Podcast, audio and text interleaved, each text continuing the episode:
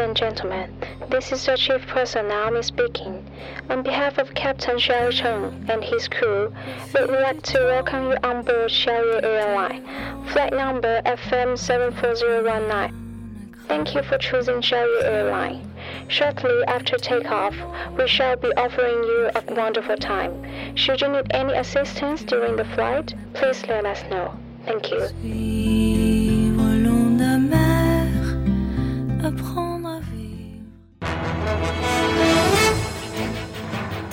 各位听众，晚上好，别塞火。今天是二零一六年三月二十二号，星期二，农历的二月十四。欢迎收听日节目。一九九零年的今天，美国雅芳公司作为中国第一家官方认可的传销公司，正式登陆广州，由此揭开了传销在内地发展的序幕。今天的节目主要内容有：广西小学设立学渣班，学生上课炒菜；私藏台东景区石头，台媒希望大陆客自爱；英军报性虐丑闻，两新兵被迫相互强奸；公交司机厉声喝止，小偷乖乖交出手机。下面请听详细内容。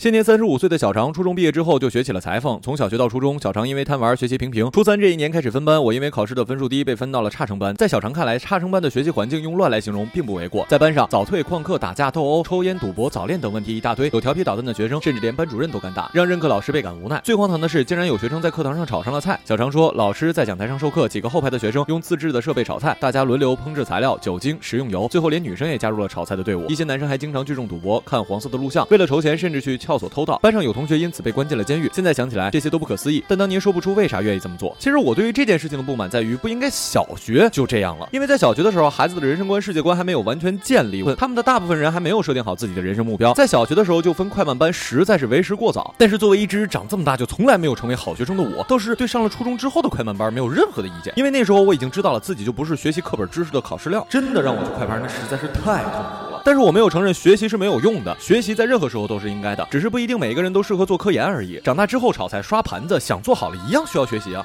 最后就是任何工作都是平等的。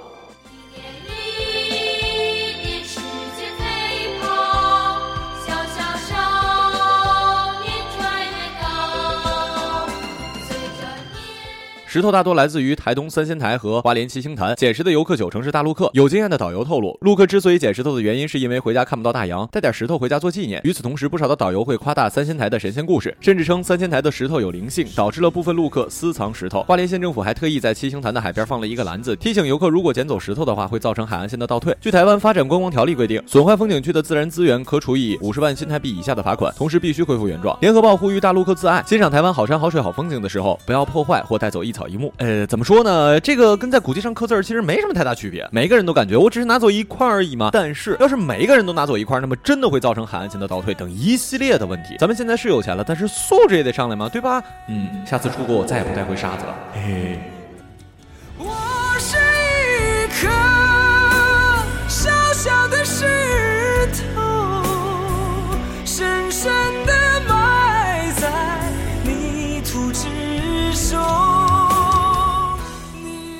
英国《星期日太阳报》报道，两名士兵的年龄分别为二十三岁和二十八岁，在萨里郡的伯布莱特军营服役。去年刚加入二连，完成了七个月的集训。一天，在观看一场板球比赛直播的时候，两名士兵被老兵要求去洗个澡、上楼喝酒。观赛的过程之中，一些老兵拿出了更多的酒，在所谓的入营传统仪式中，命令两名新兵脱掉衣服。此后，两人被迫轮流对对方实行了性行为。老兵则聚在一起围观，并用手机将不堪的场面拍了下来。不久，有关视频流传到了网络，引发了关注。一名军营消息人士告诉《星期日太阳报》，发生丑闻的二连是军营中熟知的同性恋连。他表示，录像内容令人毛骨悚然。我在陆军中没有看到比这更坏的事情了，完全失控。老兵跟更高级的军人显然是命令他们去做这些事情的。呃，哦。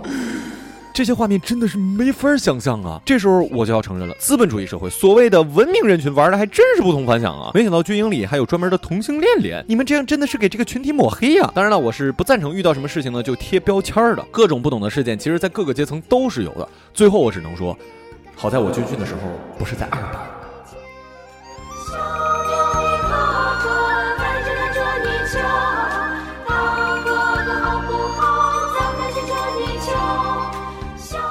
日前，河南郑州两男子趁公交上课的时候，一人掩护，一人盗窃，顺利盗得一女子的手机。公交车司机看到之后，当即喝止，小偷当即被李师傅吓到了，只好将手机归还，扔到了车里。小子，碰上茬子了吧？好人跟坏人之间呢，其实就是像弹簧，你强他就弱，你弱他就强，只要人人都献出一点爱，这个世界将变成美好的人间。故天天向大人于斯人也，必先苦其心志，劳其筋骨，饿其体肤，空乏其身，行拂乱其所为，所以动心忍性，增益其所不能。人恒过而后能改，困于心，恒于虑而后作，正于色，发于声而后喻。入则无法家服饰，出则无敌国外患者，国恒亡，然后知生于忧患而死于安乐也。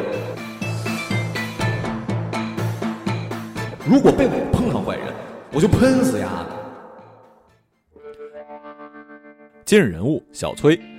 二十一号，福建师范大学大四的学生小崔向人民网的微博爆料求助，说他同为该校大三学生的女朋友于三月十九号的中午在食堂就餐时被偷拍，并上传至了一个认证的新浪微博“福建师大表白墙”，这给他的女友学习生活造成了很多的麻烦。他们要求删除照片跟相关的消息，可是博主拒绝的理由让他们实在是无法接受。人民网记者在上述微博找到了这则刊登于十九号中午的信息：今天中午去 B 区的食堂吃饭，遇到一个很有眼缘的女子，纠结了好久不敢去搭讪，一失足成大瘸子，求此女生的联系方式，并配有一女生在食堂就餐玩手机的照片，照片没有加以任何的处理。截至二十一号的中午，这则微博有三十条五花八门的评论。有人说这个不错呀，可以当老婆；有人调侃说这妹子的饭量不错；更有网友留下了一个手机号码。这个微博认证的简介栏这样介绍的：这里是福建师范大学的表白墙，向你心爱的人大胆的吐露心声。今天我让你火了一把吗？记者查阅发现，该微博刊登出了大量的偶遇心动同学的联系方式信息，拍摄照片也大多是在对方不知情的情况下拍摄的，地点在学校的各个角落，甚至是校外的公交站。照片被发到网上之后，被偷拍的女生第一时间联系到了福建师大表白墙博主，希望能够删除照片，消除影响。不料博主的回复让让其哭笑不得。博主拒绝删除的理由是这样的：因为女主太美，所以不可以删。下次请你长丑一点，我就可以删除了。见此，男友小崔接着跟博主对话，要求删除照片，其中也有语气较为严重的警告：未经他人允许将照片贴出来，这是犯法的。你要再这样下去，造成恶劣的骚扰，我会报警的。博主回复的是：你去报吧。最终，博主始终拒绝删除照片。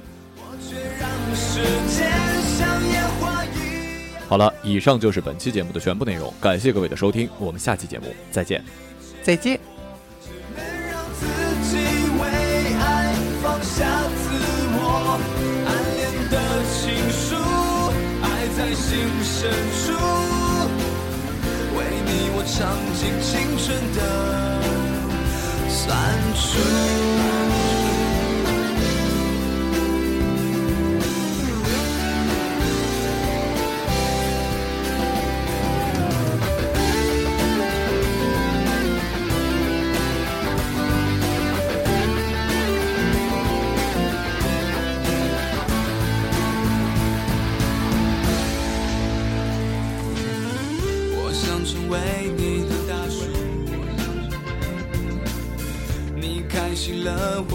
满足。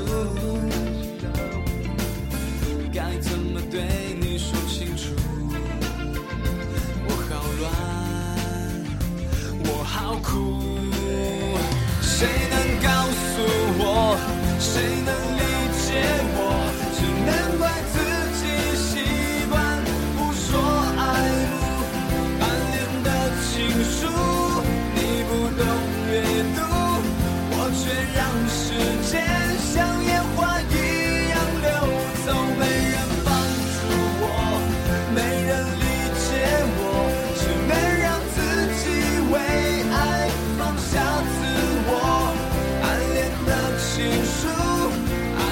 心深处，为你我尝尽青春的。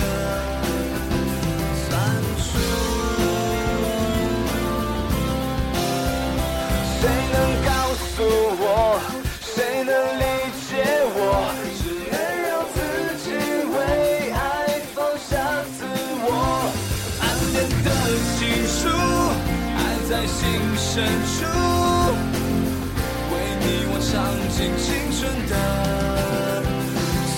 true